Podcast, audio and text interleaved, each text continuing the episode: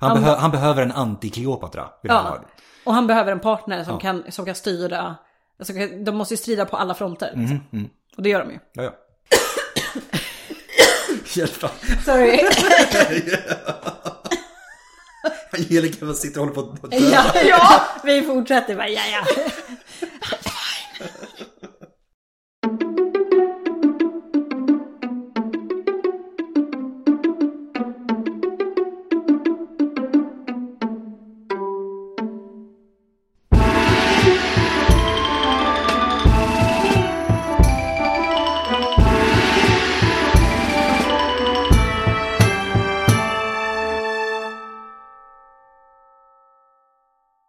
Hej och välkomna till ett nytt avsnitt av Podius Castus, en podd om antiken. Vi som sitter här idag, det är jag Adam. Jag Hanna. Och jag Angelica. Och dagens avsnitt kommer att handla om en kvinna. Som är, jag stannar där. En kvinna som är ganska så speciell. Och eh, det rör sig om Roms första kejsarinna Livia. Det kanske man har sett om man har klickat på avsnittet. Ja, Ja, precis. Jag tänkte, gissningsvis. Ja. Men, det, det, det är väl dumt att vänta, tänkte jag säga. Vi, det är väl bara, vi kör väl igång. ska vi börja från Vi början? börjar från början. Och vi kan, eh, vi kan börja den 15 mars år 45. Före vår tideräknings början. Det är ju ett datum som alla ska kunna, är det inte Exakt, så? exakt. Och det är Gaius Julius Caesar som har dött. Eller han har blivit mördad. Han har inte bara dött, han har blivit mördad. Av en eh, sammansvuning av senatorer. Det är alltså den här kända Julius Caesar. Ja, precis. Det är den, den Julius Caesar. Eh, och det här mordet gör ju att den romerska republiken på kort tid, alltså bara över en dag, mer eller mindre, kastas in i ännu ett inbördeskrig. I det här stormiga, den stormiga senrepubliken. Och den romerska aristokratin, den kommer nu att dela upp sig i två läger. Och antingen så ställer man sig bakom Caesarmördarna med Brutus och Cassius i spetsen. Eller så ställer man sig bakom Octavianus och Marcus Antonius, som då är på andra sidan. Eh, Octavianus är ju Caesars adopterade son och hans arvinge då. Och Marcus Antonius är ju ja, Caesars vad ska man säga, högra hand som tidigare. Och i slaget vid Filippi i Grekland i oktober år 42 eh, så kommer de här båda sidorna drabbas samman. Så det är alltså tre år senare lite drygt. De håller ju på och härjar här Ja, ja, ja. massa däremellan. Men Exakt. så här är snabbspolningen. Precis. Eh, Octavianus och Marcus Antonius de vinner det här slaget. Och Cassius och Brutus de begår båda självmord eh, för att undvika skammen som ett tillfångatagande medför. ja. Sen kommer de ju säkert bli, de blir ju säkert dödsdömda oavsett, tänker de också. Eh, Ja. Så att det här får man i alla fall komma undan med lite romersk heder i behåll, om man säger så. Och det är andra romerska aristokrater som också följer deras exempel, som har då varit på den förlorande sidan. Däribland en tidigare pretor vid namn Marcus Livius Drusus Claudianus. Fint namn. Enkla namn. Enkla Ja. namn. Eh, Den här Livius då, han hade fötts som Appius Claudius Pulcher. Och var en medlem av en av den romerska republikens mest framstående patriciska familjer. Alltså Claudierna då. Hans förfäder, de hade byggt Roms första stora väg som är Via Appia. Eh, De hade byggt Roms första akvedukt, Aqua Appia. Hans förfäder hade- också fört befäl i strid mot Hannibal under andra puniska kriget. De hade innehaft alla sorters politiska poster som republiken hade att erbjuda. Så det här är, en, det här är liksom Kennedy-klanen. lite Ja grann. men, ja, men Nästan, verkligen. Det är nästan. högt, väldigt, väldigt högt upp. Ja. I unga år eh, så hade Livius av okänd anledning adopterats av Marcus Livius Drusus. Eh, och det är där han har fått sitt namn ifrån då. Han fick namnet efter den personen som adopterade honom. Och så fick han då behålla Claudius som Claudianus. Eh, Det där lilla anuset på slutet lägger man, lägger man, ju, lägger man ju till i, i fall av en adoption. Det, det är sant. Det är så Just, det är! just saying. Det är, det är så det är. Ja, kanske ska återinföra det. Jag Lägga tycker till ett det. litet anus Ja, precis. i slutet. Ja, jag I slutet. Tycker det. Eh, ja. Eh, och den här Marcus Livius Drusus som adopterar eh, den andra Marcus Livius Drusus. Han var i sin tur medlem av en av Roms mest framstående plebejiska familjer. Så att det, det är två världar som möts i det här. Den yngre Livius, den adopterade Livius, han skulle sedan komma att gifta sig med Alfidia. Och den 30 januari år 58 före vår tideräkning så får de sitt enda för oss kända barn. Och det var en dotter som fick namnet Livia, även kallad Livia Drusilla. Så det är vår huvudkaraktär. Det är- det är- alltså, ja, det är hu- precis. eller huvudkaraktär, Eh, nu precis, vi vet att hennes pappa stöttade eh, Cassius och Brutus efter Caesars mord. Eh, han, har, han har begått självmord efter förlusten vid Filippi. Eh, och eh, det är där vi är. Det är där vi är. Ja, och eh, som eh, fallet är med väldigt många andra antika personer och då framför allt kvinnliga personer så vet vi inte så mycket om deras uppväxt. Detsamma gäller då för Livia, men även för eh, hennes familj i stort. Och vi vet inte om hon hade några eh, syskon. Även om då namnet Drusilla skulle kunna innebära att hon hade en äldre syster. Vi får istället då falla tillbaka på rent allmänna förutsättningar som gäller för barn inom den romerska aristokratin. För det var så att när man växte upp i Rom som en medlem av det övre skiktet så hade man självklar tillgång till en lite bättre utbildning än eh, det övriga samhället hade. Utbildning. Ja, ja, typ. Ja, precis. B- Både utbildning och sen bättre utbildning. Ja, så ja, det är ja, liksom ja. två lager av, av bra. Ja. Eh, det finns ledtrådar i Livias eh, senare liv eh, som då skvallrar om att det här då gällde för henne.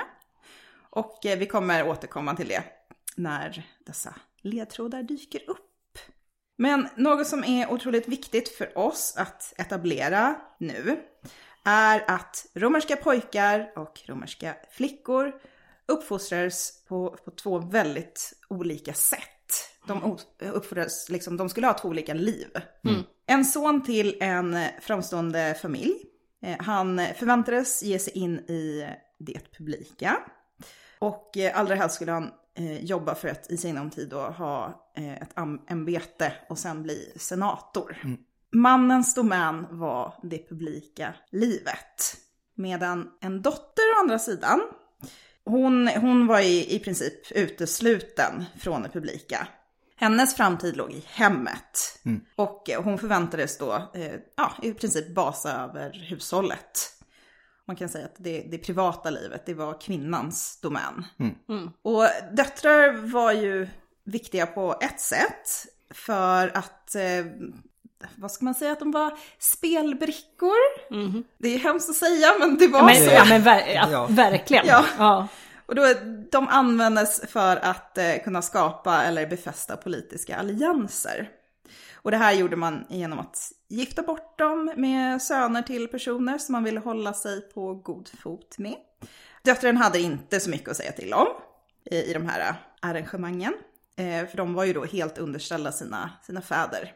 Däremot kunde de få eh, desto större inflytande efter att äktenskapet blivit ett faktum. Eh, och då genom att kunna försöka påverka sina publikt aktiva makar.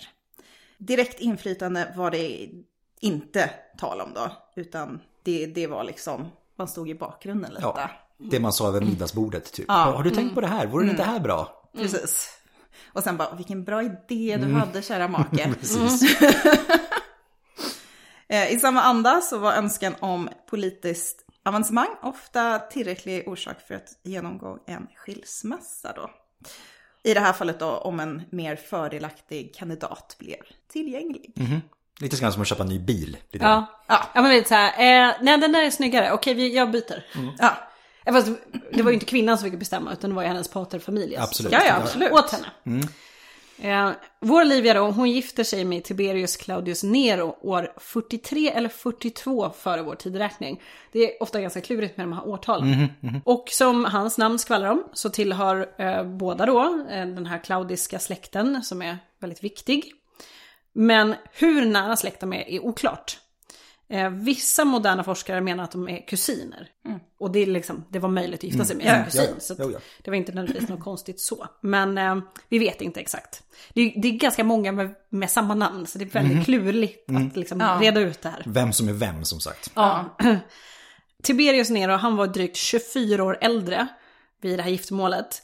Och Livia var 16 år gammal. Inte han- heller ovanligt. Inte heller helt ovanligt, nej. Och det var inte ovanligt att gifta sig så ung som kvinna och inte att det är den här åldersskillnaden eftersom att de hade helt olika karriärer. Och även om det inte är så känt så är det troligt att Tiberius Nero har varit gift åtminstone en gång tidigare. Eh, och han ska till exempel förgäves ha bett Cicero om att få gifta sig med Ciceros dotter Tullia år 50 före vår tidräkning. Men det gick inte i hamn. Nej. Men i alla fall år 42 eh, så föddes parets första son som fick namnet Tiberius Claudius Nero efter sin pappa. Så att eh, då antingen så gick det väldigt snabbt att bli gravid eh, eller så föddes han på slutet av året. och Just man- precis. Ja, det är hur som helst inte snabbt i alla fall. Nej. Och det var ju bra, för en kvinna ska ju föda arvingar. Det gör hon ju eh, bra. Eh, Det gör de bra. Ja men alltså, ja, ja, men hon, eh, det var ju en väldigt viktig uppgift och Ja, det ja. får man ju henne, att det Absolut. gick ju. Absolut. Eh, Men den då som hade hoppats på att Livia ska få ett så här mysigt familjeliv som nybliven mamma och så gosigt. Eh, så går det inte såklart. Nej. Då hade det kanske inte heller blivit ett avsnitt om henne. Nej, Hon hade precis. kanske inte skrivit in i historien på samma Det är sätt. lite fel tid att leva på om man säger så. För... Om man ska ha mysigt familjeliv, Ja, ja. Ja, det är det.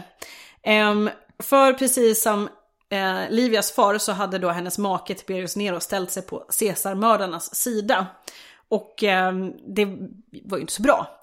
För efter slaget vid eh, Filippi där Caesarmördarna, de, det gick inget bra för dem, så blev ju tillvaron väldigt, väldigt farlig att vara på den här sidan. Men den romerska världen var ju heller inte tillräckligt stor för Octavianus och Marcus Antonius. Att båda de ska få plats. Även om de nu har vunnit det här slaget tillsammans.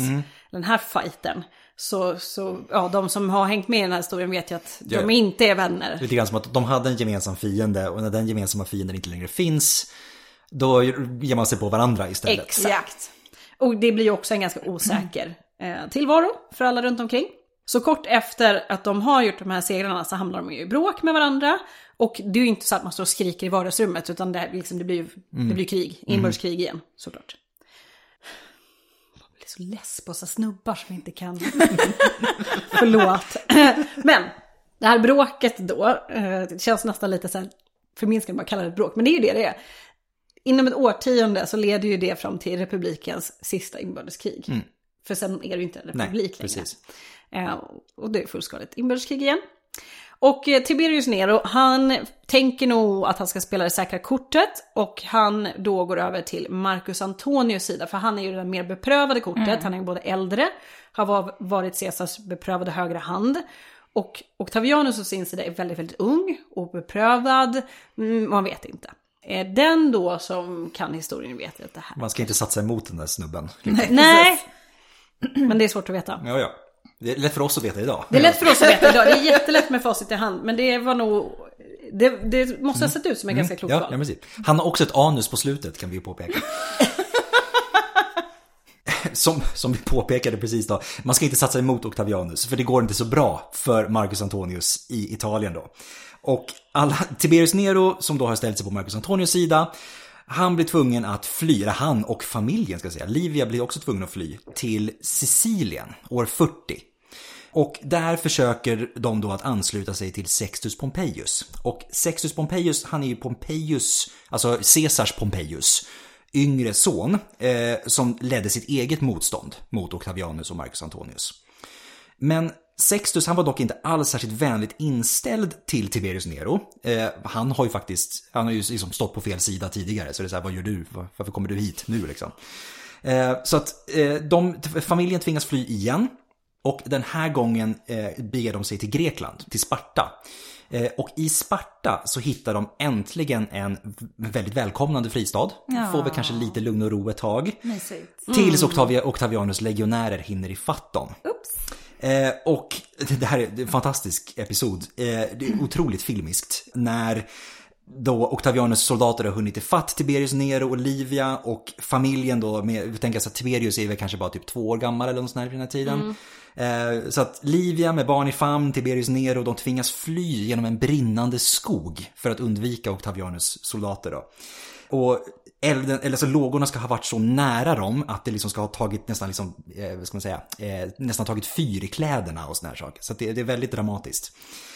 Och hela tiden de med soldaterna jagandes bakom.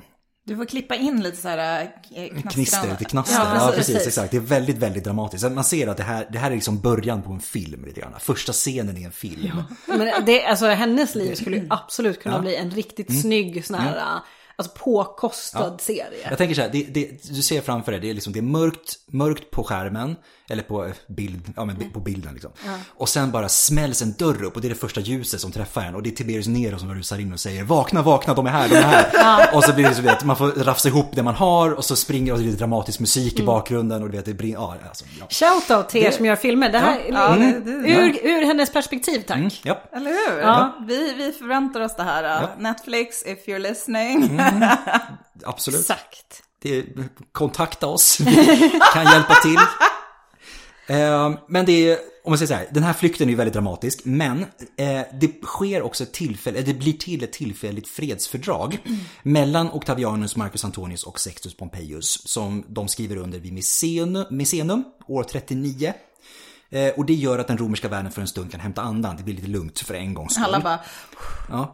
Eh, nu, de, nu bråkar de i alla fall inte aktivt med varandra längre. Så att Tiberius Nero och Livia, som nu är gravid i sjätte månaden, eh, de kan nu också äntligen återvända till Rom från sin, sin exil då.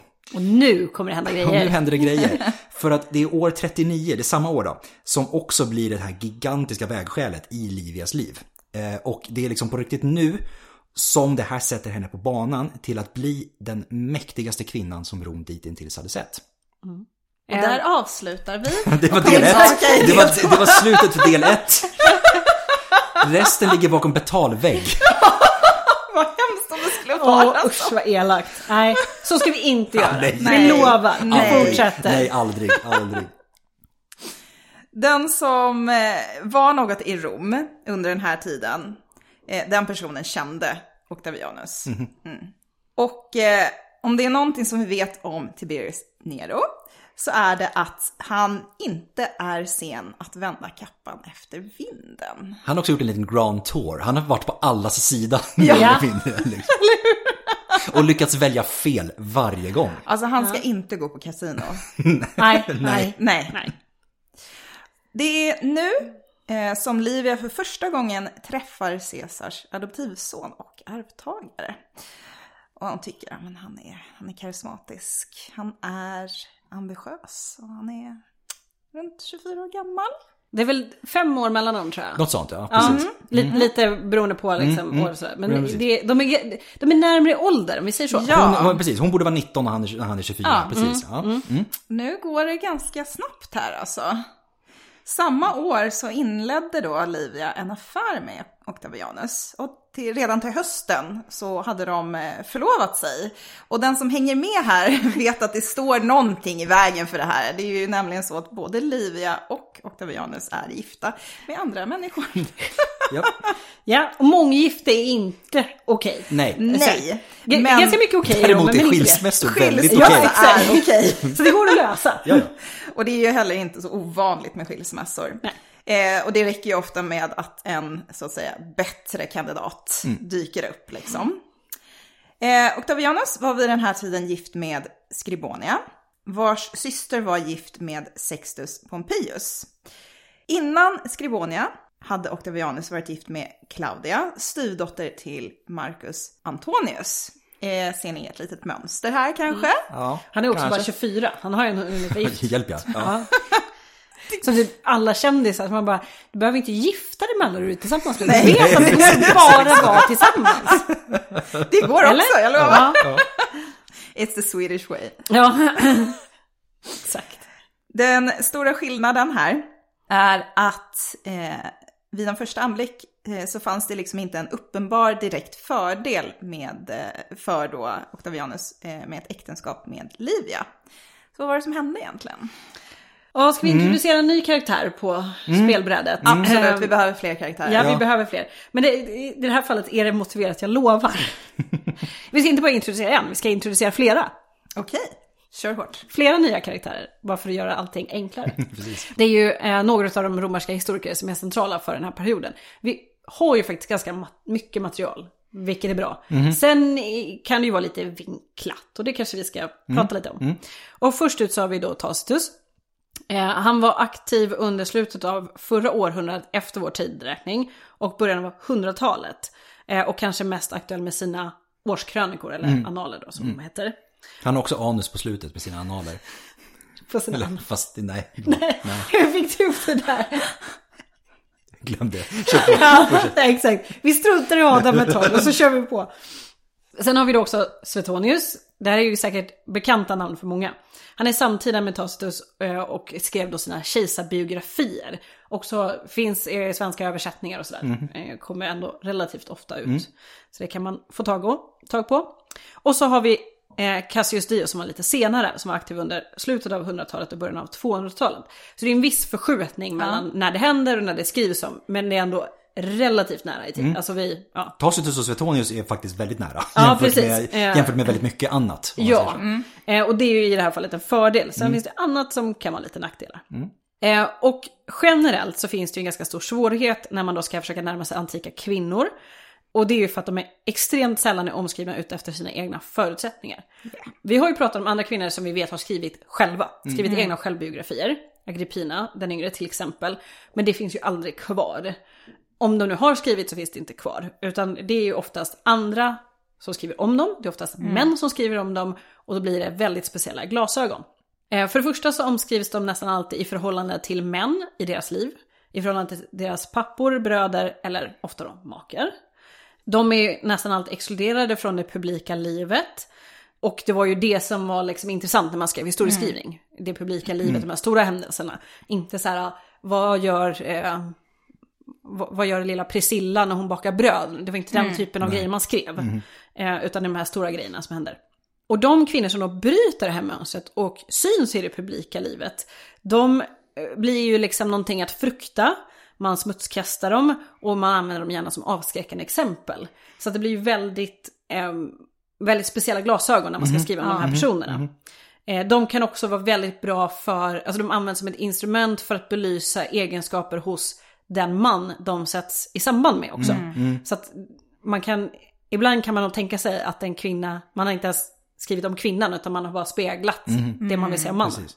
Eh, Och dessutom så de här kvinnorna som Livia, kom, vi kommer veta att hon gör, de, när de kommer in i det publika livet, med de här lite konstiga kvinnorna så att säga, då beskrivs de ju ha manliga egenskaper. Och det är ett ytterligare bevis på att de är så att säga fel. Det är ju inte någonting man vill. Eh, och generellt sett så tycker man att kvinnor med makt är opolitliga. Eh, för att de kan ju inte ha uppnått ett inflytande på naturlig väg, för de är ju kvinnor. Förstår vi ju. Så det måste ju vara någonting lömskt i görningen. Det, utan mest, det liksom tveklöst mest kända exemplet är ju såklart Kleopatra, hon är också samtida. Japp. Men även Livia kommer få erfara hur det här påverkar livet.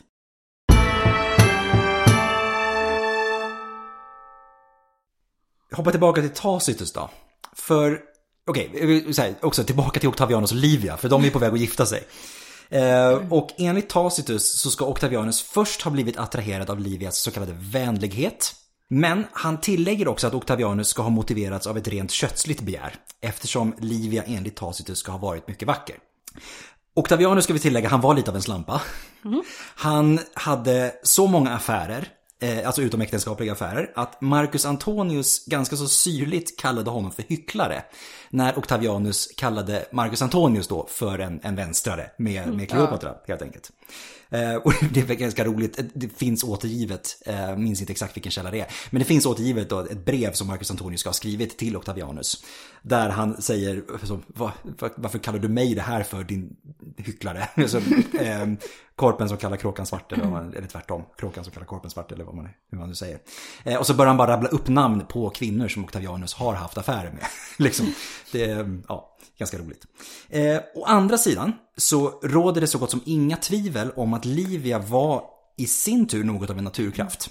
Eh, och Skribonia då, eh, Octavianus fru vid den här tiden, hon ska ha beklagat sig över att Livia inte hade en helt obetydlig förmåga, väldigt diplomatiskt uttryckt, eh, och då i ren politisk mening. Så att hon var, hon var klipsk i alla fall vad det verkar som. Eh, Och Livia hade då uppenbarligen en ganska så god utbildning att dra nytta av i det här hänseendet. Flera antika författare påpekar att hon var exceptionell när det kom till resonemang och argumentation. Ehm, Så att det finns nog något, ska man säga, något intellektuellt där också som, som klickar kanske. Eh, och dessutom så var hon ju från en av Roms äldsta och mest prestigefulla familjer så att det blir lite extra, vad ska man säga, grädde på moset. Liksom. Mm. Tacitus hintar också om att Livia inte ska ha varit helt ovillig när det kom till Octavianus inledande närmanden. Och då kan man ställa sig frågan, vem var det som egentligen spelade vem i det här? För det kanske inte var ett uppenbart politiskt uppköp med Livia för Octavianus del. Om vi tittar på de tidigare äktenskapen så var det ju dels för att knyta allians med Sextus Pompeius och knyta allians med Marcus Antonius. Livia har inte en sån riktig fördel i det här, annat än sitt namn. Typ. Nej, Men Octavianus är ju definitivt ett uppköp för Livia. absolut. Och man kan ju tänka sig att de är, de är ju ändå nära i ålder. Ja. Eh, och Livia ska se ganska bra ut. Så det kan ju absolut finnas någon attraktion Absolut. där. Och sen så kanske det finns en, en alltså att man ser att det här kan bli en bra allians. Jaha. För att om vi nu går händerna för de blir ju ett team Mm. på ett sätt som och, eh, Augustus eller Octavianus som man fortfarande kanske inte haft i sina tidigare äktenskap. Nej. Plus Livia har fött en son. Det har hon. Och är, och, är, och är gravid med en till. Ja. Men Man vet ju inte att det är en son är. Nej, nej, nej, det är sant. Men hon är i alla fall gravid. Hon är gravid, Ja. så hon är fruktbar och hon har fött en son, vilket också är ett plus. Ja. Ehm, så att eh, det kanske är det som han ser som ett uppköp. Precis. Ehm, Å andra sidan är ju Skribonia, ska vi säga, också gravid vid det här laget. Eh, och hon, hon föder ju faktiskt en dotter.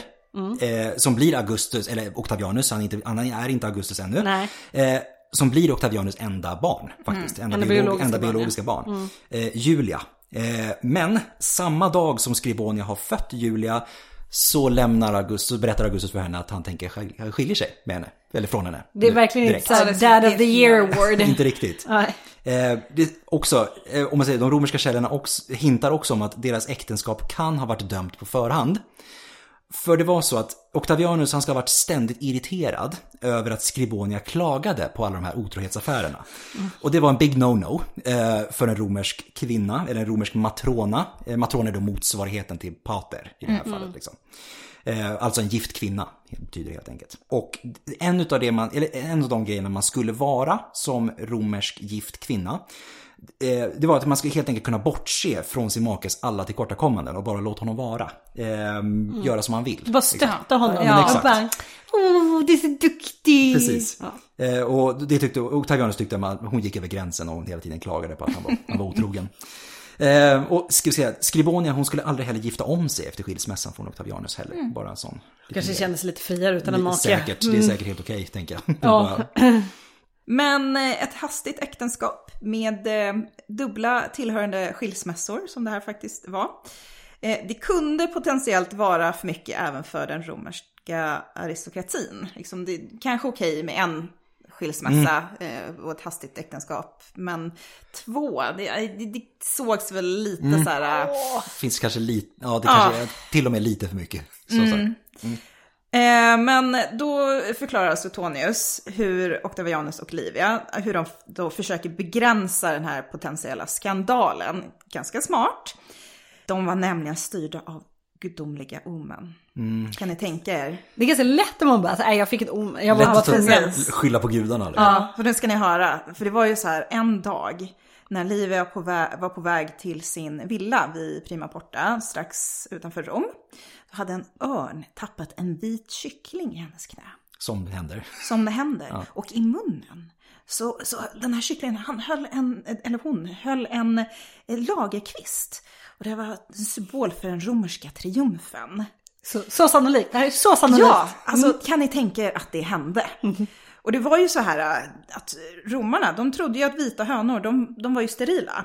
Men kan ni tänka er att den här kycklingen växte upp och lade mirakulöst flera ägg från vilka det kläcktes flera vita kycklingar.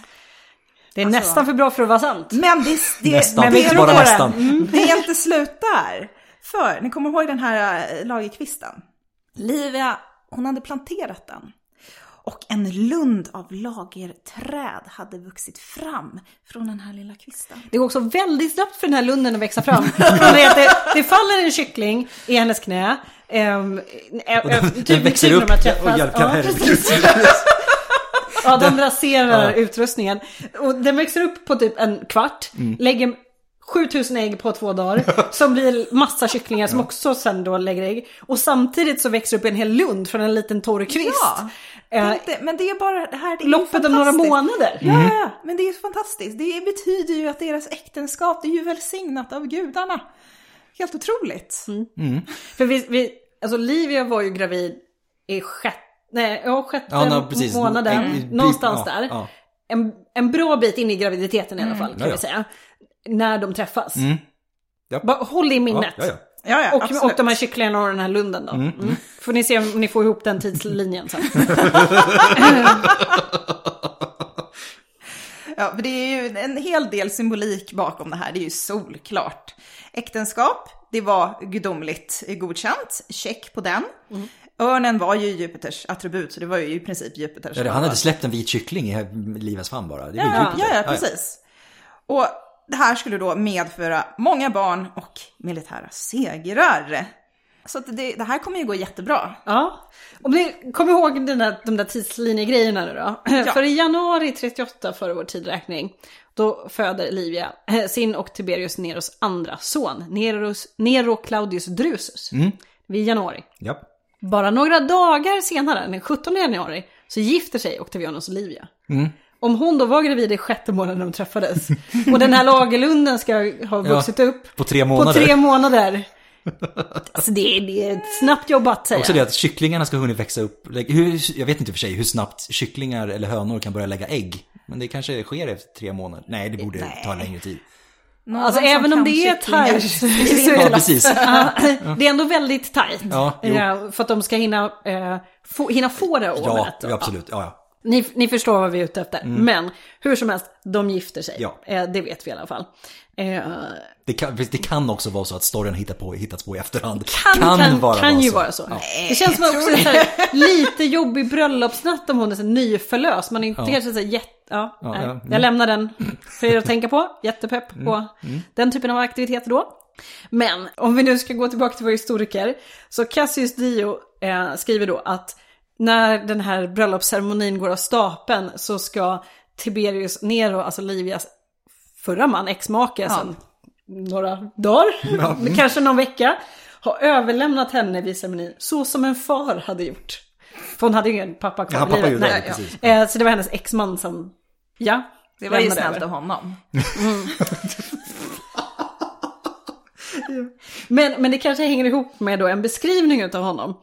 Eh, för i samband med att Tiberius Nero några år tidigare hade bett Cicero om att få gifta sig med, med Ciceros dotter. Så ska Cicero ha beskrivit honom som en man som alltid ansträngde sig för att vara till lags. Och nu då försöker han vara Octavianus till lags. Att bara, okej, där du får min fru, jag lämnar över Ja. henne till det. Det så, åh, det är så... Snacka såpopera. Ja men det, det är verkligen, oh ja. Alltså, det är Telenovela Days of Our Lives. skriker det. Ja, Ja, oh ja. ja, verkligen. Melrose Place, Dallas. Ja, alla de där. Det bara att ta historien rakt av. Ja.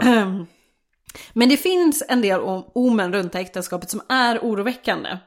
Eh, För Romulus gamla hydda på Palatinen brann ner. Och Virtus staty föll omkring, omkull och platt på ansiktet. Så att eh, det kanske verkar som att republiken sluter nära nu. Kanske, kanske, Kanske, så. Det, är också, kanske, det går, står också lite stick i stäv mot hela den här vita kycklingar-storyn. Ja. Det är så här, okej, okay, Romulus hydda brinner ner eller de vita kycklingarna. Det är som så här, okej, vad, vad väger tyngst i det här fallet? Exakt, lite kycklingar. Ja, ja, ja, verkligen, herregud ja. Ehm, och Livias äktenskap med Octavianus innebär ju att hon nu har kastats rätt in i den sista stora maktkampen under den romerska republiken. Och det är ju med, sin ba- med bas i Rom då, så står ju hon och Octavianus mot Marcus Antonius och Kleopatra i Alexandria. Verkligen såhär, fight. Ja men verkligen. Ja, ja. Eh, och eftersom den sistnämnda, Kleopatra, eh, utmålades som något av det värsta man kunde vara.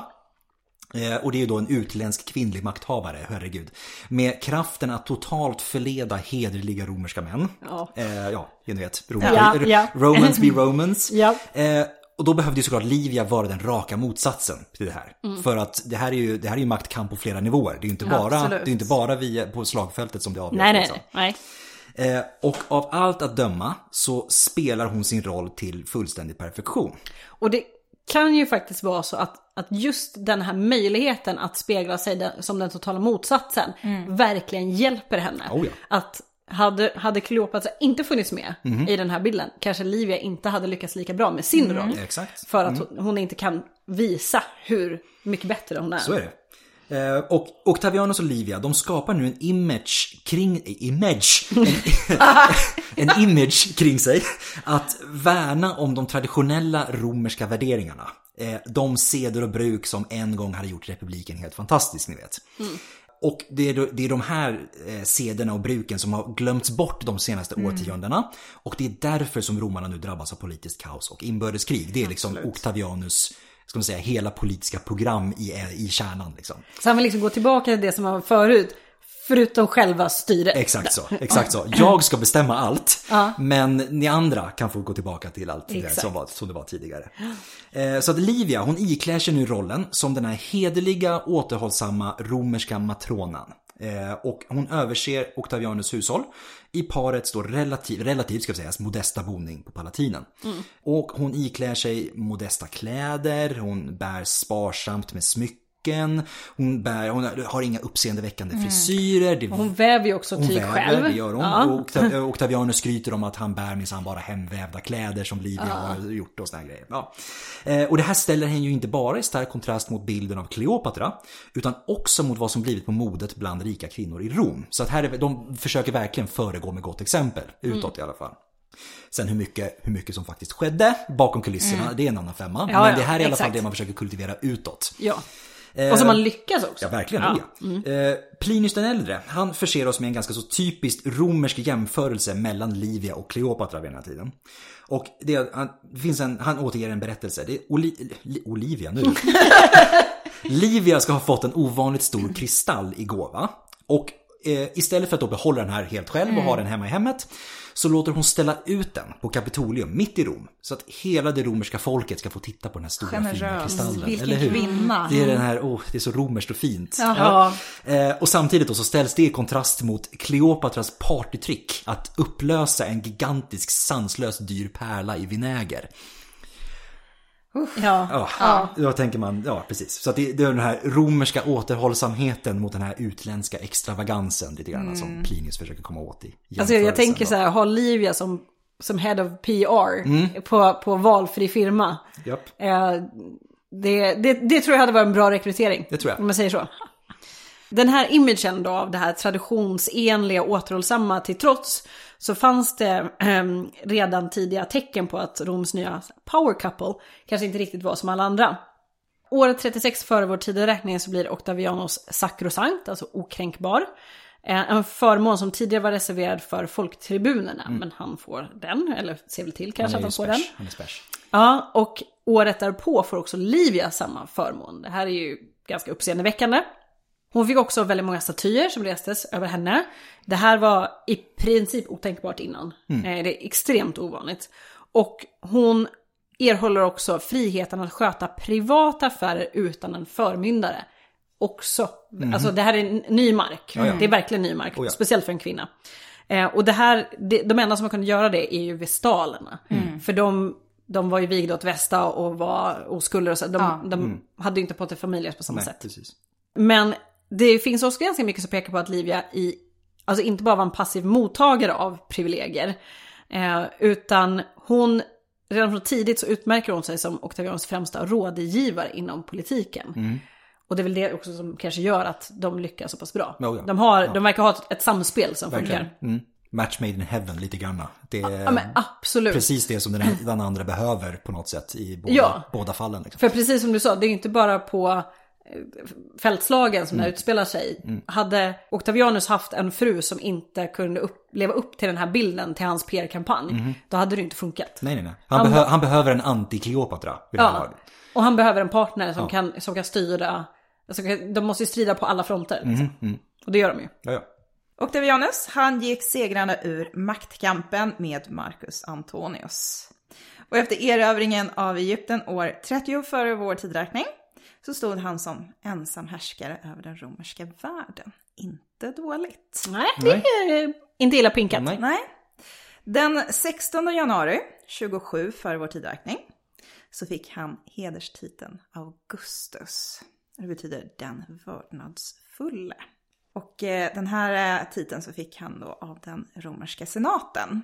Och även om det inte annonserades där så hade då republiken fallit och kejsardömet tagit dess plats. Mm, stort. Augustus blev då Roms första kejsare och nu blir ju då Livia Roms första kejsarinna. År 22 före vår tidräkning så inledde paret en tre år lång turné i rikets östra delar. Och det var de där delarna som då tidigare hade styrts av Marcus Antonius. Viktigt att visa upp sig. PR-kampanjen kommer österut. ja. Liksom. Absolut. En av de första stoppen blev Sparta. Och eh, Sparta eh, belönades med ön Kythera som tack för den gästvänlighet de visat Livia när hennes familj flydde Rom från Octavianus. Precis, så vi, vi, vi, kan, vi, vi, glöm inte den episoden. Nej. Att de fakt, ja, det, när de flydde genom den brinnande skogen. Det var ju faktiskt Octavianus de flydde från. Ja, precis. Eh, sen så de tog sig till Aten. Och i Aten så fick Augustus och Livia gudomlig status. Mm. Och det var troligtvis eh, som ett sätt att försöka släta över stadens tidigare stöd eh, för Marcus Antonius då. Alla vet hur man spelar spelet. Resan gick efter detta vidare till Syrien där Augustus etablerade diplomatisk kontakt med parterna. Vilket ledde till att de legionsörnar som Crassus förlorat vid Karaj 53 före vår tidräkning återbördades. Och det är väldigt viktigt. Ja! Alltså, Mm. förlorade legionsörnar är Precis. ju jobbigt. Ja, det, är inte, det blir inte kul om man tappar bort en sån, eller tappar bort. Nej. Nej, Oops, jag förlorar den. nej, det är Nej. absolut inte. Nej. Just det här finns avbildat på Augustus bröstharnesk eh, som man kan se på den här välkända statyn från Livias villa i Prima Porta. Och den här eh, statyn finns då idag på eh, Vatikanmuseerna. Det är typ den statyn av Augustus som Ja, finns på alla, precis. i alla bilder tänkte jag säga. nästan, Ja, av, exakt. Ja, det det är väl typ om man har en, en, en bok om Ja. Mm, då är det den på Ja. framsidan typ. Det är det absolut. Vart de än reste kan man ju säga i alla fall att de hamnade i strålkastarljuset. Och de tog ständigt emot delegationer från när och fjärran. Men någonting mer hände under den här resan. Och det här skvallrar då om vilket inflytande Livia faktiskt hade över Augustus.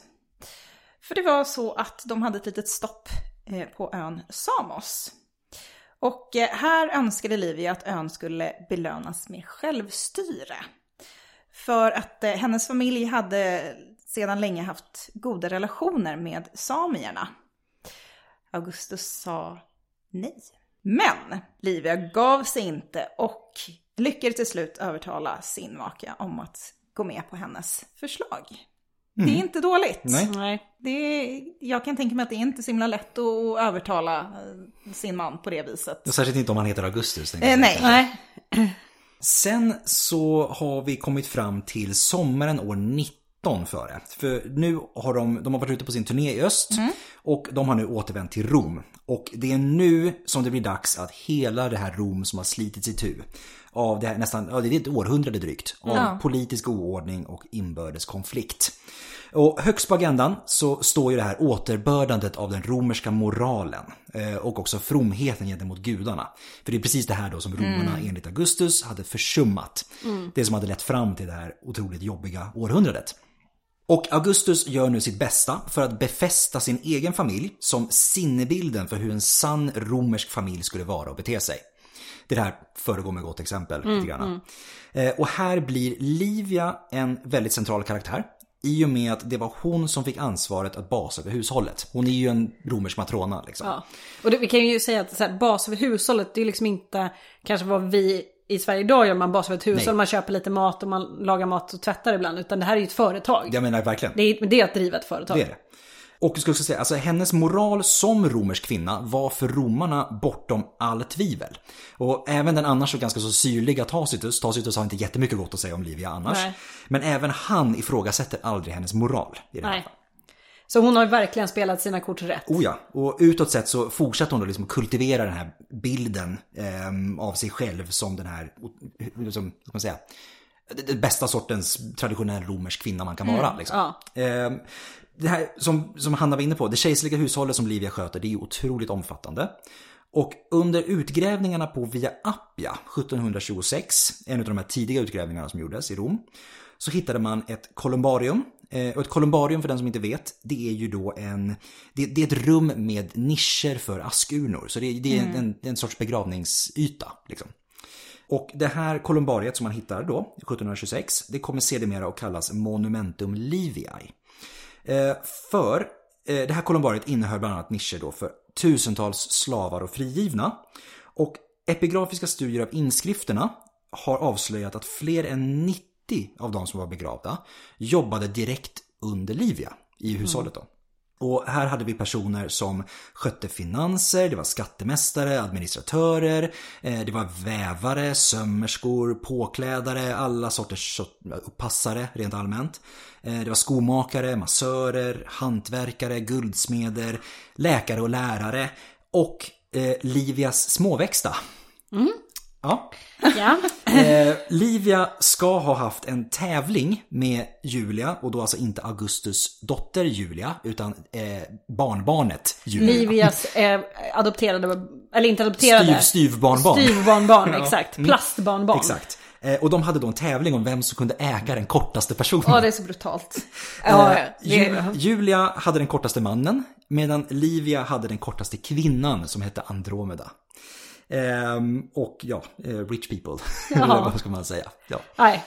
Ja. Men se, samtidigt som hon då som skötte om det här hushållet, eh, familjeföretaget eller vad man ska säga, så åtnjöt hon en stor självständighet från Augustus. Eh, Cassius Dio berättar hur hon på eget bevåg hade benådat några män som oavsiktligt visat sig nakna för henne och därför blivit dömda till döden.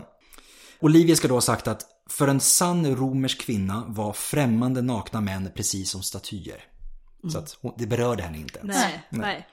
Eh, Och i det här då så framträder hon som tolerant, förlåtande och öppensinnig gentemot, Mm. gentemot de här då. Eh, Hon har också fått frågan en gång om hur, hur kunde hon ha ett så, så stort inflytande över Augustus? Eh, Och då hade hon påpekat sin egen dygd och att hon gladeligen gjorde precis som han önskade och höll sig helt utanför hans affärer. Rätt svar. Ja. Precis. Kanske inte sanningen, men rätt svar. Eh, och jag ska säga, hennes inflytande var faktiskt så pass omfattande, förutom om vi bortser från den här Samos-historien som också är ett exempel på det, så hade hon en gång också lyckats övertala honom och visa barmhärtighet mot män som ställts inför rätta för att ha konspirerat mot honom. Det här är alltså män som har försökt döda honom. liksom. Eh, men hon påpekar att tidigare fall så har en brist på barmhärtighet endast lett till fler komplotter. Och sen tog hon fram en lista med exempel och visade och lyckades övertyga honom då på, den, på det Smart. sättet. Men karaktärsenligt då så beskrev hon det här upplysta tänkandet som endast en kvinnas råd. Mm, absolut. Men jag tänker att alla de här grejerna är ju, eller tycker jag, ganska tydliga bevis på att de, de, att de ser en vikt av att lyssna på varandra. Att de ser en Absolut. vikt av Ja. att, alltså de har ett bra samspel, de är ett team. För annars kunde ju Augustus hade bara kunnat skita högaktningsfullt i allt vad hon sa eller skilt sig eller liksom by- bytt ut henne. Absolut. Men han ser ju uppenbarligen en vikt i att hon också ska hålla sig nöjd. Ja. Happy wife, happy life. Lite Men, så. men liksom åt båda hållen här. Det, det finns något jämlikstänk i det på något sätt. Att Ja. de, ser- eller de, ser sig, de ser sig som gelikar på något sätt. Ja. Om, Det- om man ser nyttan i, de, de ser verkligen nyttan Ja. i det här eh, teamet. Eh, verkligen. Ganska uppenbarligen ändå om man läser mellan raderna. Eh, för vi kommer komma till fler bevis för just Mm. Oh ja. det sen. Oh ja. Kanske bara liksom fortsätta bara på det inslagna spåret lite grann. Att både Livia och Augustus verkar ha varit ganska så flitiga antecknare och arkivförare. Augustus, han ska då ha skrivit utkast i viktiga frågor som han sen läste högt för Livia. Som då kunde komma med input, hon kunde faktagranska och hon kunde korrigera. Sen skötte Livia arkiveringen av Augustus anteckningar och brev så att de sen kunde finnas tillgängliga vid behov. Eh, och det kommer ett exempel senare när hon faktiskt tar, använder ett av de här breven som hon arkiverat. Ehm, Livia, hon verk, verkar också ha varit kunnig i grekiska. För det finns brev, eller det ska ha funnits brev som adresserades till henne från Augustus som var skrivna på just grekiska. Eh, också ytterligare bevis för att hon hade en ganska så god utbildning bakom sig. Och kanske var ganska klipsk. Rent allmänt. Rent, eh, ja, precis. annat. Ja. Både, men både och. Ja, Hon har tillskansat sig ganska Absolut. mycket kunskap. Absolut. Vad gäller återställandet av fromheten gentemot gudarna, det var ju viktigt, så syns det kanske tydligast i det här omfattande restaureringsprogrammet som Augustus lät genomföra av stadens tempel och helgedomar. Och här var även Livia direkt involverad och betalade faktiskt ur egen ficka för restaureringar av en mängd helgedomar. Eh, någonting som Ovidius hyllar henne för i sina fasti. Och det gemensamma temat var att de berörda helgedomarna hörde till den kvinnliga sfären. Till exempel Fortuna och Bona Dea. Livia var även involverad som sponsor för andra publika byggnadsverk runt om i staden. Och där det mest kända kanske är Livias portik och Marcellus-teatern. Men eh, Livias inflytande var inte begränsat till det kejserliga hushållet och inrikespolitiken. För när Salome, som var en prinsessa av Judeen och syster till, till Herodes, när hon dog år 10 efter vår tidräkning, så lämnade hon, och det här är helt sjukt, hon lämnade flera städer och fem miljoner silverdrachmer åt Livia i sitt testamente. Det är helt galet mycket pengar och bara så här, här får du några städer. Mm. Ja, here you go. It's a good yep. present. Yep. Och ja. då var det ju så att de båda hade blivit vänner under Augustus och Livias resa i östern. Tänk att Salome kanske inte hade så jättemånga vänner. Nej, nej. Det är synd om henne. ja. ja. Livia, hon fick också statyer resta över sig i rikets östra delar. Och eh, på flera håll så inrättades kulter till hennes ära. Speciellt nog så rörde det sig här till Eh, stor del om eh, kvinnor som gjorde det här som tack för Livias stöd i olika eh, spörsmål. Livia hon sponsrade även litteraturfestivaler och det i bland annat Korint. Och hon fick städerna Augusta i Kilikien och Liviopolis vid Svarta havskusten döpta efter sig. Och hon jämfördes med flera gudinnor, vanligtvis Vesta, Juno och Ceres, eller deras grekiska motsvarigheter, och var Roms första riktiga kvinnliga superkändis.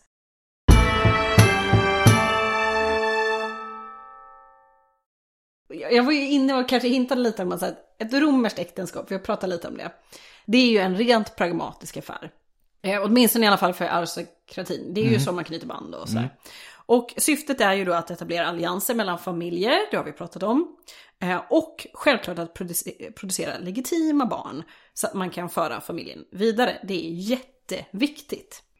Eh, och det här är ju extremt relevant för Augustus, för han är ju liksom, han har ju en helt ny roll. Mm. Mm. Och vem ska han lämna över det till om inte ett legitimt barn? Men Augustus och Livia får aldrig gemensamma barn. Nej. Utan de har barn från tidigare äktenskap båda två. Augustus hade ju dottern Julia med Skribonia. Och Livia hade ju två söner, Tiberius och Drusus med Tiberius Nero. Men de får aldrig några egna barn. Nej. Vilket är lite ironiskt med om vi kommer ihåg de här kycklingarna som bara... Det skulle vara så många barn. Ja, de skulle vinna så många segrar. Mm, det, gjorde, det gör de i och för sig, men det är inte deras egna barn Nej, som exakt. gör det. Eller jo, det är det, men inte gemensamma. Inte gemensamma, nej. nej. Vad var det här? Gör gudarna? Ja, ja, precis. Ja, exakt. Ja. Konstigt det där. Ja. Um, och det finns ju väldigt många exempel, uh, framförallt under romersk tid, men jättemånga andra, där man helt enkelt skiljer sig från sina fruar för de inte mm. producerar ungar. Mm. För det är alltid kvinnans fel om Absolut. det inte blir ett barn. Såklart. Såklart. Nu vet ju vi att det kanske inte är så. Nej, men... Med tanke på att vi kan ju vara helt säkra på att det är Livia som har fått barn. Mm. Vi kan ju faktiskt inte vara helt säkra på att det var Augustus som är pappa till Julia. Nej, Nej. Så är det. Det, det, det är väl ganska sannolikt, men det vet vi inte. Nej. Så att det kanske är han som är infertil. Vi bara Men jag tänker så här, han han ligga med sin fru? Om man var otrogen så himla ofta. Ja fast det, det pratas ju inte heller om så många andra utomäktenskapliga barn. Det gör ju inte det. Eh, så han kanske inte var så, för han var ju ung ändå. Mm. Alltså det var ju inte så mm. stor åldersskillnad. Eh, för det påverkar ju ändå liksom kvaliteten på mm. de små simmarna eh, till viss del. Eh, antingen så var de en dålig match rent eh, reproduktivt ja. eller så var han dålig i den punkten. ja. För hon hade ju åtminstone producerat två barn. Ja. Hon kan ju också för sig ha lidit någon skada under de här graviditeterna. Hur som helst blir det inga gemensamma barn, det är det vi ska komma fram till. Ja. Mm. Men Det här talar ju också för att de, de ser, alltså de, de har någonting ihop. Mm. De, på något sätt gillar de ju varandra och de ser en poäng med det här äktenskapet. För äktenskapet håller. Ja. Augustus väljer faktiskt att ha kvar Livia. Och det håller i 52 år. Det är helt sjukt. Det är, om man tänker på, på allt du kan dö av under antiken, bara det. Alltså det, jag måste säga, det är uppseendeväckande att vara gift idag i 52 år. Ja, absolut. Ja. Du måste börja ganska tidigt, det gör Ja, de ju. ja. Men du måste också leva ganska länge. Exakt, och det gör de också. Det gör de också. Och med tanke på Augustus situation så hade det inte alls varit speciellt konstigt eller uppseendeväckande om han väljer att byta ut henne efter ett par år för att de inte får några gemensamma barn. Så att eh, någonting finns det ju däremellan. Oh, ja. Och succession är ett ständigt problem för Augustus. Jag tror vi har pratat om det här ganska många Ja, ja, avsnitt, det- men det är jättejobbigt för honom. Han har inga egna söner, så då får han liksom se sig om efter arvingar i den, den breda Julio-Klaudiska familjen. Mm. Det som är bra för honom är att adoption inte är ovanligt och man ser på det på ett annat sätt än vad vi gör idag. Man kan Mm. ju adoptera vuxna individer. Men det är nästan som att det ligger en förbannelse över det här. För arving, arvingarna vill liksom inte överleva honom. Nej. De bara trillar upp in till höger och vänster. Och såklart så kommer våra härliga historiker in med Tostus i spetsen och eh, pekar ett misstankens finger mot Livia. Eh, Att hon då ska ha dödat folk till höger och vänster eh, för att då flytta fram hennes egna söner. Ja. Ja, absolut. Ja, det kan ju vara så att de bara dog. Men, men eh, Det- Nej. sen kan ju absolut kan ju förstå om hon försöker positionera sina söner. Det är man inte så konstigt. om man säger så här, det, det hade inte varit, o, det hade inte varit, vad ska jag säga, helt åt fanders att tänka att det hade kunnat vara något sånt. Ja. Det finns, förutsättningarna finns. Förutsättningarna finns. Men Eh, sen har vi allt andra runt omkring. Ja, och, och det, det är liksom... Det, jag kan absolut se att hon ser en poäng och, och flytta fram hennes barn. Men ur hennes perspektiv hade det ju... Det absolut bästa hade ju varit om hon hade fått nya barn Absolut. med Augustus. Det hade, ju- hade ju verkligen befäst hennes position. Ja. För hon måste ju ändå ha, i alla fall under, under de tidiga åren, varit rädd att han skulle vilja skilja sig. För att Exakt. det inte blir en ny graviditet. Ska vi börja det här? Ska vi beta av det- dem? Ja men ska, precis, det som Livia då blev misstänkt för. Kan man säga. Eh, För den första av då de här arvingarna som Augustus ehm, tar, tar till sig, det är då Marcellus. Eh, och det är då hans syster Octavias äldsta son. Något av liksom the next big thing i Rom, han är otroligt omtyckt. Marcellus han dör under oklara omständigheter, bara 19 år gammal, år 23. Beige. Kom ihåg att det är ganska lätt att dö av en diarré. Exakt, ja hjälp ja. Alltså- eh, Cassius Dio han berättar att det redan nu fanns rykten och misstankar mot Livia. Jag bara han sitter där och skiter på sig. Han skiter ihjäl sig. Det är hårt. Jag säger det, nej, nej, det är precis det det inte är diarré. Men det... Ehm, och Cassius Dio han medger också samtidigt att naturliga orsaker, typ en sjukdom, var minst lika troliga Ja. i det här Ja. fallet.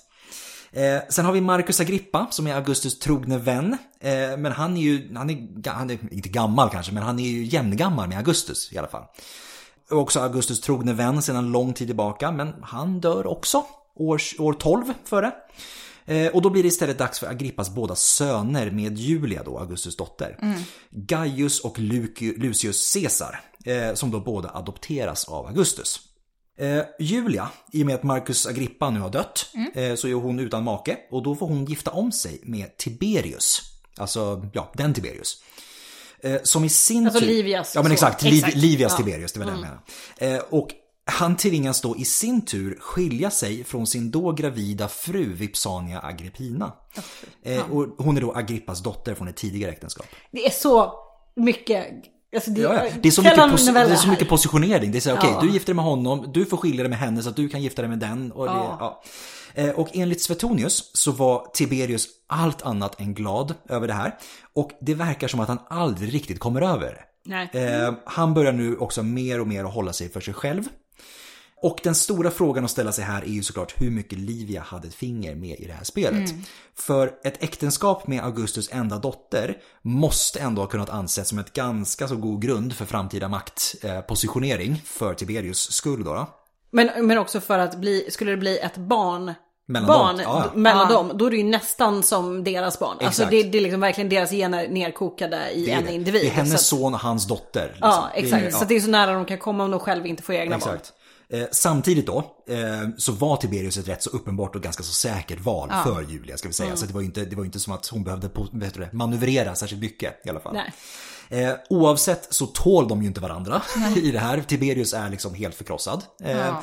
Och de kommer skilja sig bara liksom ett par år senare, år två före. Eh, och ingen av dem gifter om sig efter det här. Julia var ju lite av en besvikelse för Augustus. Ja, för hon var ja. inte den goda matronan. Inte riktigt. Hon, Inte var, riktigt. hon var lite mer Cecilia Vasa. Ja, man li- kanske lite mer rebell, ja. exakt. Mm.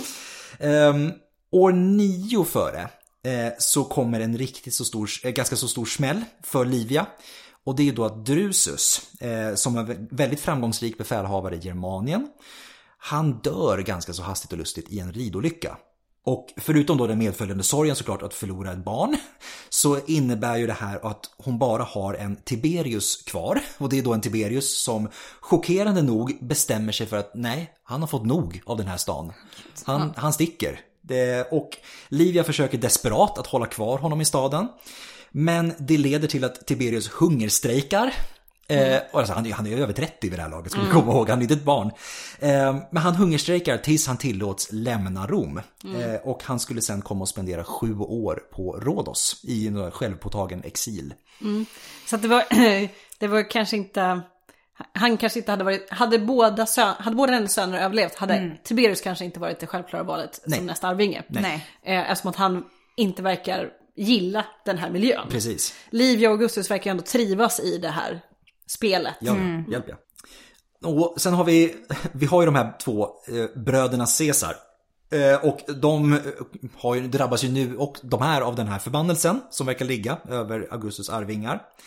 För på väg till Spanien år två efter vår tideräkning så dör Lucius och två år senare så dör även Gaius efter att ha ådragit sig en stridsskada i Armenien. Det här är alltså Augustus barnbarn. Exakt, precis. Julias sö- Eh, två söner.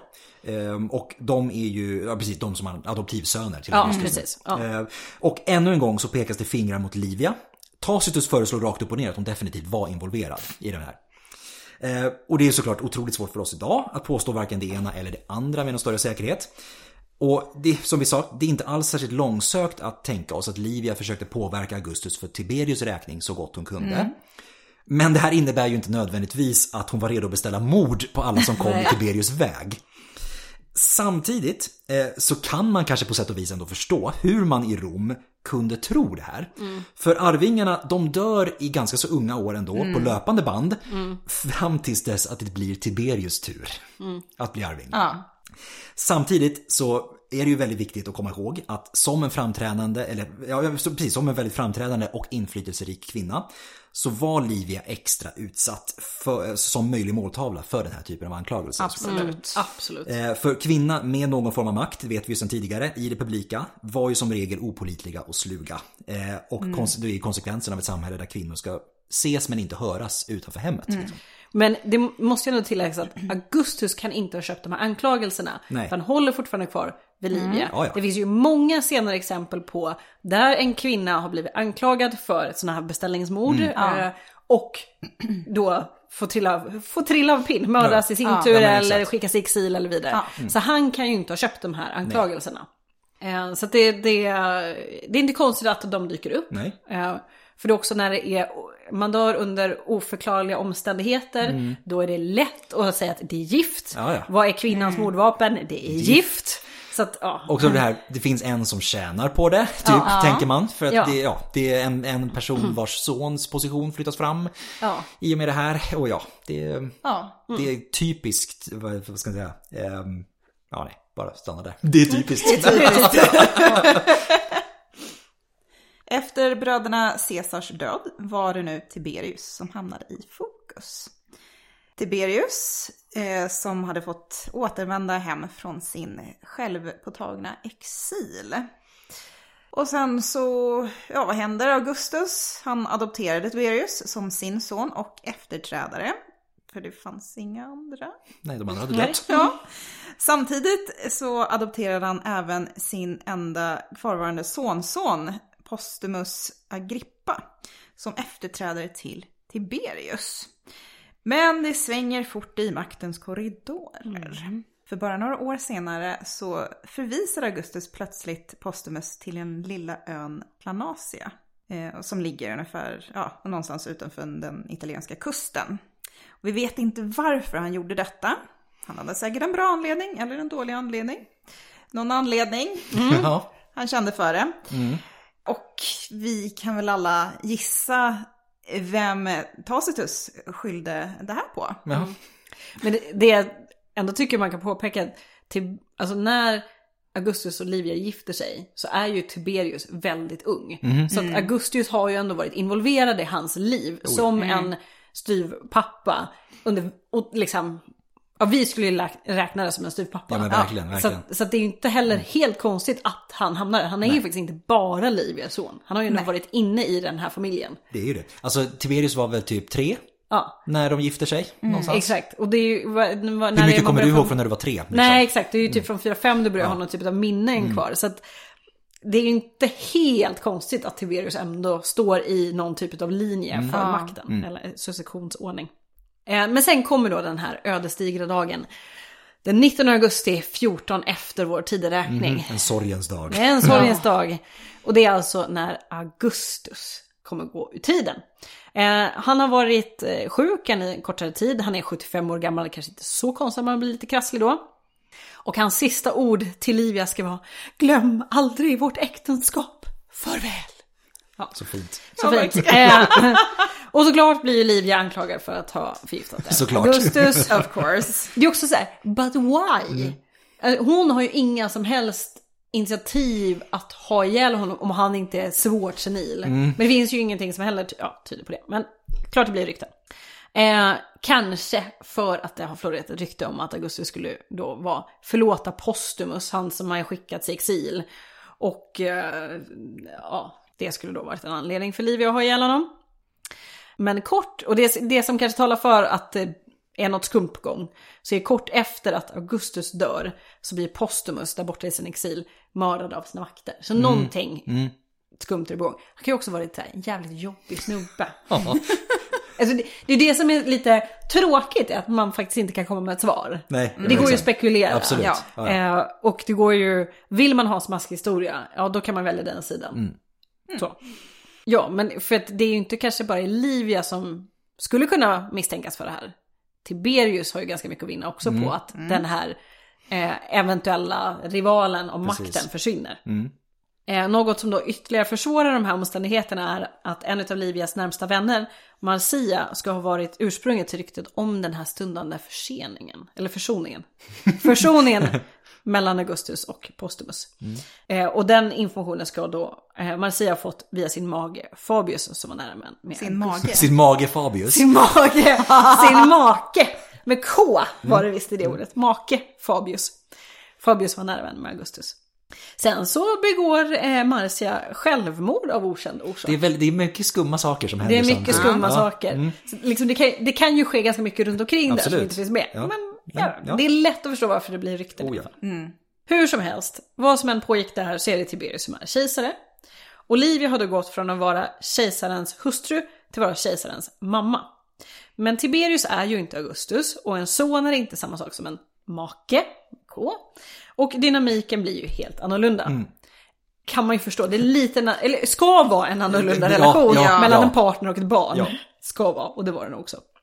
Eh, Med Augustus vid sin sida har Olivia åtnjutit en position eh, som hans konfident. Hon har kunnat ge råd när de här efterfrågades, agera bollplank för politiska frågor. De verkar ju ha haft ett, ett samspel ändå. Eh, hon påstår ju själv att hon lät Augustus göra som han ville, men alltså hon fanns ju där, uppenbarligen har de pratat. Hon har ju fått igenom saker, det, har vi, Ja. det finns ganska många exempel på det. Så att, Eh, Och inför den romerska världen så spelar hon ju sin roll till perfektion. Hon vet precis hur långt hon kan gå för att liksom inte kliva över gränsen. Så att hon hade nog ganska, det som man brukar kalla mjuk makt. Men hon var väldigt bra på att hålla, liksom, hålla den här fasaden Precis. eh, intakt. Men med Tiberius så blir det ju väldigt, väldigt annorlunda. Ja. Eh, och det är svårt att veta precis hur mycket som är färgat av källornas upphovsmän. Men det förefaller som om Livia under Tiberius tog på sig ett mycket större ansvar för det publika. Eh, och nästintill iklädde sig rollen som medregent. Eh, hon deltog i publika angelägenheter till sådan grad som fram tills nu varit helt omöjligt och helt okänt för en romersk kvinna. Och kanske var det ett försök att kompensera för Tiberius uppenbara brist på entusiasm inför den här uppgiften han blivit tilldelad. Eh, kanske kände hon sig helt enkelt tvingad att själv ta på sig ansvaret för att den här regimen skulle överleva. Den, regi den regimen som man måste komma ihåg, hon har jobbat fram tillsammans med Augustus. Ja. Ja. Så hon har lite liksom, det, det, hon har ett personligt, hon har ett personligt alltså investering i det här på något sätt. Hon kanske faktiskt också känner ett ansvar. Hon kan känna ett ansvar. För, Eh, för de, de lär ju ha trott på det de gjorde. Ja, ja. Och nu kommer en son som inte är intresserad. Ja, och det är så här, vad ska man göra? Typ. Och det är också hennes son. Det är ändå någon Ja, ja. som hon har uppfostrat. Det kanske är svårt också att släppa den Absolut. dynamiken. Oh ja. En son som har varit väldigt, ska man säga, jobbig kanske att ha som son de senaste, de senaste åren också. Eh, sen kanske inte Livia varit toppenmamma heller, vi Nej, säga, från. Tiberius håll. Eh, Nej. men de, de, de har en konstig dynamik, om man säger så, oavsett. Enligt Augustus testamente eh, så fick Livia en tredjedel av hans tillgångar. Vilket uppgick till ett värde av drygt 50 miljoner sestertier. Alltså han, han är ju världens rikaste person vid det här laget. Alltså, och får en tredjedel av hans, hans rikedom. Och resten då, de andra 100 miljoner sestertierna går till Tiberius. Det är så sjukt mycket pengar. Ja. Eh, Olivia hon adopterades också in i den juliska familjen enligt Augustus testamente då. Eh, och hon fick anta hedersnamnet Julia Augusta. Eh, Augustus han förklarades vara gudomlig och Livia blev till prästinna i hans kult. Eh, och sen händer lite saker. Att år 20, alltså sex år senare, så blir det straffbart att tala illa om Livia. Och år 24 så får hon rätten att sitta tillsammans med vestalerna på teatern. Och det här är stort. Ja. ja det är jättestort. Så- Hon, hon, det, är liksom, det, det här är, mm, ja, det är ganska ordentligt. Det är, ja, det är verkligen ordentligt. Eh, Ja. Och den romerska historikern Velleius Paterculus, han beskriver Livia som en kvinna utan motsvarighet bland andra kvinnor. Och mer lik en gudinna än en dödlig. Men, och det kan jag ju tänka mig, alltså, hon har ju stått i rampljuset sedan hon var, ja, vad sa vi, 19 år Ja, gammal. 19 gifte hon sig med 19 år gammal. Eh, och har ändå skött sig så pass bra Mm. att trots ändå, alltså trots sådana här saker som att hon inte fick barn med Augustus. Mm. Hon har skött sig så pass bra. Och hon är så pass gammal i en tid där ändå, 50 år senare det här liksom. ja, Det är- Helt sjukt. där ändå en, ganska många trillar av pinn. Ja. Ja. Eh, så att hon måste ju verkligen... Och så har hon ju då kultiverat den här bilden av sig själv till, Ja, ja. nästan till perfektion. Oh, ja. Så måste ju framstå som någonting extraordinärt. Ja. Ja, ja. Det är inte så konstigt att förstå att, att han skriver sådär om Inte henne. alls. Um, åtminstone i början eh, så vände sig Tiberius till Livia eh, när, och bad om råd med politiken och diplomatin och såna grejer. Men med tiden så börjar det här förhållandet som redan från början kanske inte var det absolut mest mysiga att kylas ner ännu mer.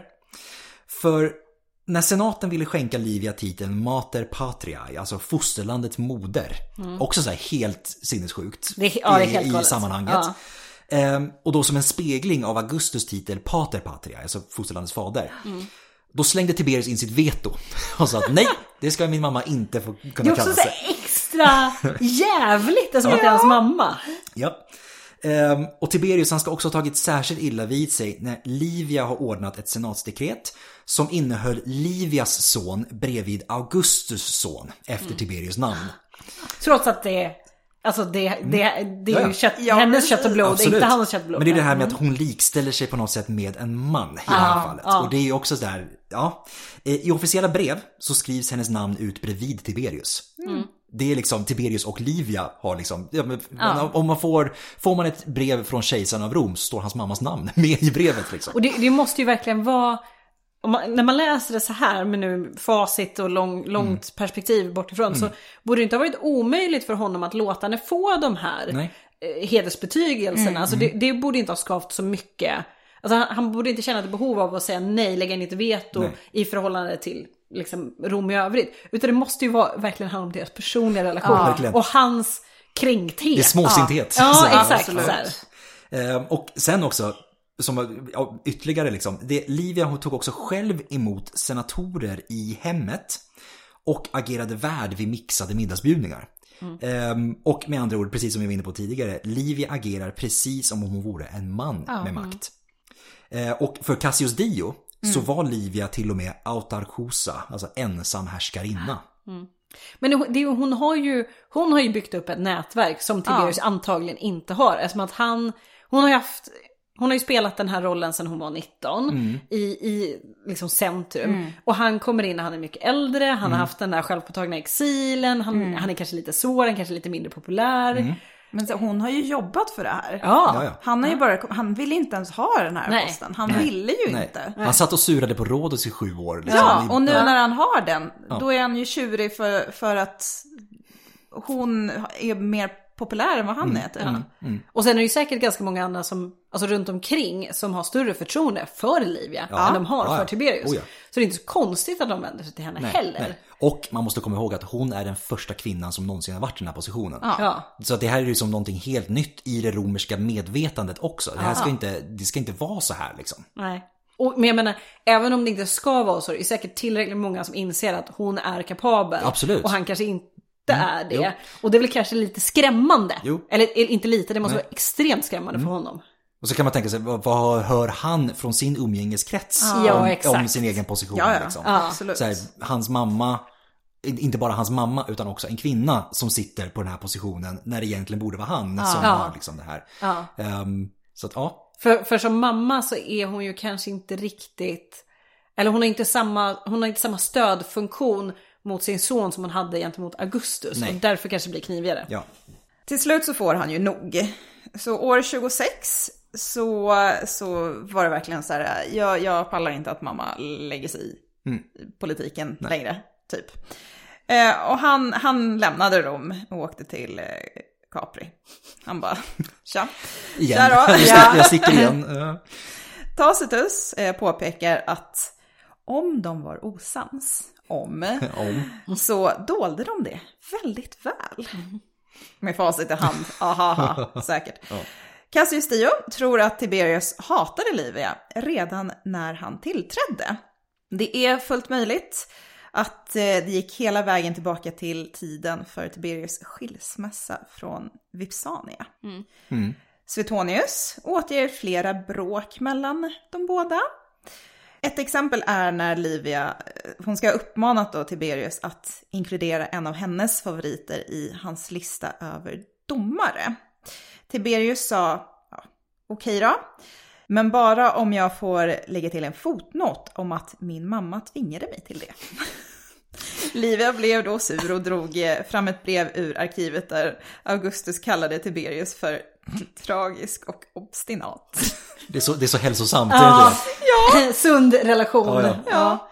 Det är my- mycket för en, en psykolog att bita i här. Men eh, de antika historikerna de tappar lite intresse för Livia i takt med att intresset för Tiberius ökar. Kanske inte heller jättekonstigt. Nej. Och sen så har ju hon hunnit bli ganska gammal vid det här laget. Eh, Hon är till åren kommen. Men hon är också extremt rik. Alltså både i cash, hon har väldigt mycket tillgångar och hon har väldigt mycket egendomar. Hon hade ju den här villan i Prima Porta, den har vi nämnt. Vi nämnde också att hon fick massa städer i Judeen från den här prinsessan Salome som hon ärvde. Hon hade också egendomar på eh, Lipari, eh, i Capri, Tusculum, Thyatira, eh, Lydien och i Egypten. Utöver det här, alltså det här är egendomar och, och det är inte liksom bara ett hus utan det är odlingar och allt så här, det genererar också pengar. Men utöver det äger hon också papyrustillverkningar, jättebra att ha. Vinodlingar, olivpressar, jordbruk, tegelfabriker, en koppargruva i Gallien och lägenheter i Rom. Woo! Alltså, she's loaded. Ja, ja. She is loaded. Men år 29 så blir Livia sjuk och dör. Då är hon 86 eller 87 år gammal. Det är helt galet. Ja, Det- det- vid den här tiden. Ja, det är, alltså det är ändå tillräckligt många individer som blir så här gamla. När du tar dig förbi en viss ålder så, Ah. så kan du leva ganska länge. Men det är ändå bra jobbat. Ja, ja, hjälp, ja. Det är bra jobbat. När mamma Livia dör, vad gör Tiberius då? Ja, han stannar kvar på Capri. eh, ursäkten är, jag har så mycket jobb att sköta, jag kan inte åka hem och begrava min mamma. Nej. Ja, de hade kanske inte den bästa relationen Nej. helt enkelt. Han skickar istället Caligula för att eh, hålla begravningstalet. Det, det måste ju också, alla runt omkring måste ju ha sett vilken känga det här var. Ja, det verkligen. Och det slutar inte där. Eh, Livias kropp får också ligga väldigt, väldigt länge obegravd. Och det var att den började ruttna. som gör att Tiberius till slut ordnar med en begravning. Så motvilligt ordnar med sin Ja. mammas begravning. Om man jämför sen med andra som verkligen... Alltså, han hade ju kunnat spela på kortet Ja, ja. Livia ganska hårt. Ja, men alltså, hon är ju ja, en makt. Exakt, hon är, hon är också omtyckt och det, Ja. finns, alltså, det finns kulter runt den här personen. Det Ja. är som att spela, där är min mamma, det vill liksom bara köra på. Ja Liksom, men den- exakt, det är så många pluspoäng. Han skulle nej, kunna... Jag är son till Augustus Olivia. Ja. Det är liksom, det är väl inget. Exakt, Det, och det är som att de har kultiverat den här, den här jättestarka bilden av de här romerska traditionerna och värderingarna. Han bara spelar med på det och så här, Mm. jag vördar mina föräldrar, jag tar hand om det här arvet. Fattar inte, det är så otroligt mycket pluspoäng han skulle kunna Oh ja. hämta där. Men, ursäkta. Men det gör han inte. ehm, utan hon får ligga där helt enkelt. Han lägger heller inte ut speciellt mycket pengar på den här begravningen. Och han vägrar skänka henne någon sorts gudomlig ära. Men han förklarar det med att det är minsann hennes vilja. Eh, när jag dör då vill jag ligga och ruttna. Lägg inga pengar på min begravning. och, och ge mig inga nej, gudomliga nej, nej, nej. Låt, ing, låt ingen tala väl om mig efter Nej, min död. det låter kanske inte riktigt som Livias vilja. Skulle gissa. Kanske inte. Nej. Alla hederstitlar som senaten röstar igenom för Livia efter hennes död så tar Tiberius och lägger in sitt veto mot dem. Eh, och han annullerar genomförandet av hennes testamente. Det är så jävla småsint. Ja, fruktansvärt. Ja. Ehm, en årslång sorgeperiod eh, utlyses efter Livias död. Som Tiberius avbryter i förtid. Liksom arbetet med den hedersbåge som var tillgänglig Livia. Han, han gör verkligen allt för att... Ja. Men verkligen. Och det, jag, jag tycker att det är så... Det, det, I alla fall med, i efterhand så ser det så politiskt oklokt ut. Så jävla osmart. Men ja, ja. Ja, ja, det är... Men år 42, det är ändå ganska många år senare, Mm. så får Livia hennes hederstitel återställda av Claudius. Det tar lång tid, Mm. men hon får dem återställda i alla fall. Och hon förklaras gudomlig med namnet Diva Augusta. Och Claudia ska vi bara connecta, det är ju barnbarnet. Ja, Eller, ja, det är precis, det är väl... Jo men det är precis det, det är exakt vad det är. Det är Ja. exakt vad det är, för han är son till Drusus. ja. Eh, så att det är barnbarn. Eh, och han förstår poängen med en koppling till det här verkligen power couple som de var. Och Livia får då också en staty i Augustus tempel.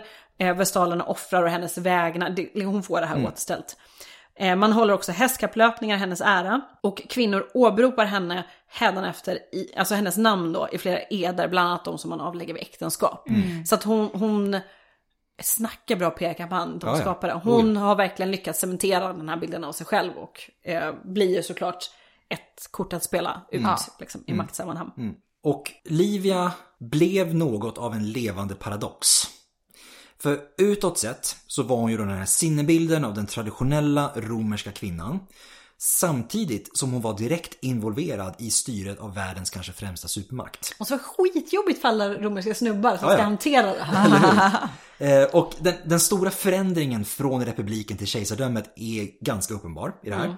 För under republiken så förväntades ju kvinnor inte hålla offentlig makt och de var så gott som exkluderade från det politiska livet. Den möjlighet de hade att påverka, den hade de ju genom sina makar. Eh, Men det var ju en högst indirekt påverkan i den bästa av världar. Eftersom att det, de ska sam- det är många som ska samsas om makten. Exakt. Ja. Eh, Men under kejsardömet så förflyttas makten från senatens kammare, och det var ju där männen styrde, det publika livet, förflyttas till det kejserliga hushållet. Och det är då, i hushållet är ju då den här sfären där kvinnan traditionellt förväntades styra. De antika författarna, de är mycket kluvna kring Livia. Eh, för vissa så är hon helt fantastisk, nästan till gudomlig. Medan hon för andra symboliserar precis den felaktighet som skapas när kvinnor tar för sig av den publika, eller då manliga, makten. Och det här är ju trots att hon ändå gör allting rätt så att Exakt, säga. exakt. Livias praktiska maktutövande under början av Tiberius regeringstid hade bara några årtionden tidigare varit fullständigt otänkbara för en romersk kvinna. Eh, Och faktum är att det inte fanns någon som Livia innan Livia. Nej. Det finns en sanning kring Livia som även Tacitus, trots att han var så otroligt in, negativt inställd till henne, eh, som även Tacitus då behövde erkänna. Och det var att Livia var den mest inflytelserika kvinna som Rom någonsin hade sett. Och sin, den, eller den samtida världens allra mäktigaste kvinna.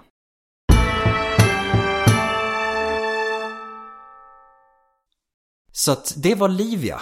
Ja. Och hon måste ju ändå, hon, ham, hon är rätt person på rätt tid. För Mm. hon Ja. fattar den här, hon har den här Kleopatra som hon kan spegla sig mot andra. Liksom, hon är verkligen rätt person på rätt plats. Mm. Oh ja. Eh, och hanterar det ju bra får man ändå lov att säga. Oh ja. Absolut. Oh Bara ja. att hon överlever så länge och inte blir frånskild Ja. är ju ett bevis på det. Verkligen, verkligen. Eh, Tiberius hade nog önskat att de kanske inte hade levt så länge Ja, heller. eh, för honom hade det kanske varit enklare. Ja, eh, ja, med ett litet snabbt byte aldrig, där. aldrig ge upp. Nej. Ehm, ja, det var, det var dagens avsnitt. Ja. Vi, vi sätter punkt där och säger att vill ni, ehm, ja, vill ni komma i kontakt med oss ska vi kanske Ja, säga. det kan vi säga. också, Det ja. kan vi säga. Eh, så kan ni följa oss på eh, Facebook och Instagram. Eh, ni kan också mejla till oss på podiuscasters.gmail.com. Vi svarar. Ja, det var väl allt för oss. Det var det för den här gången. Precis. här Så vi gången. säger tack, Tack för idag och på återhörande.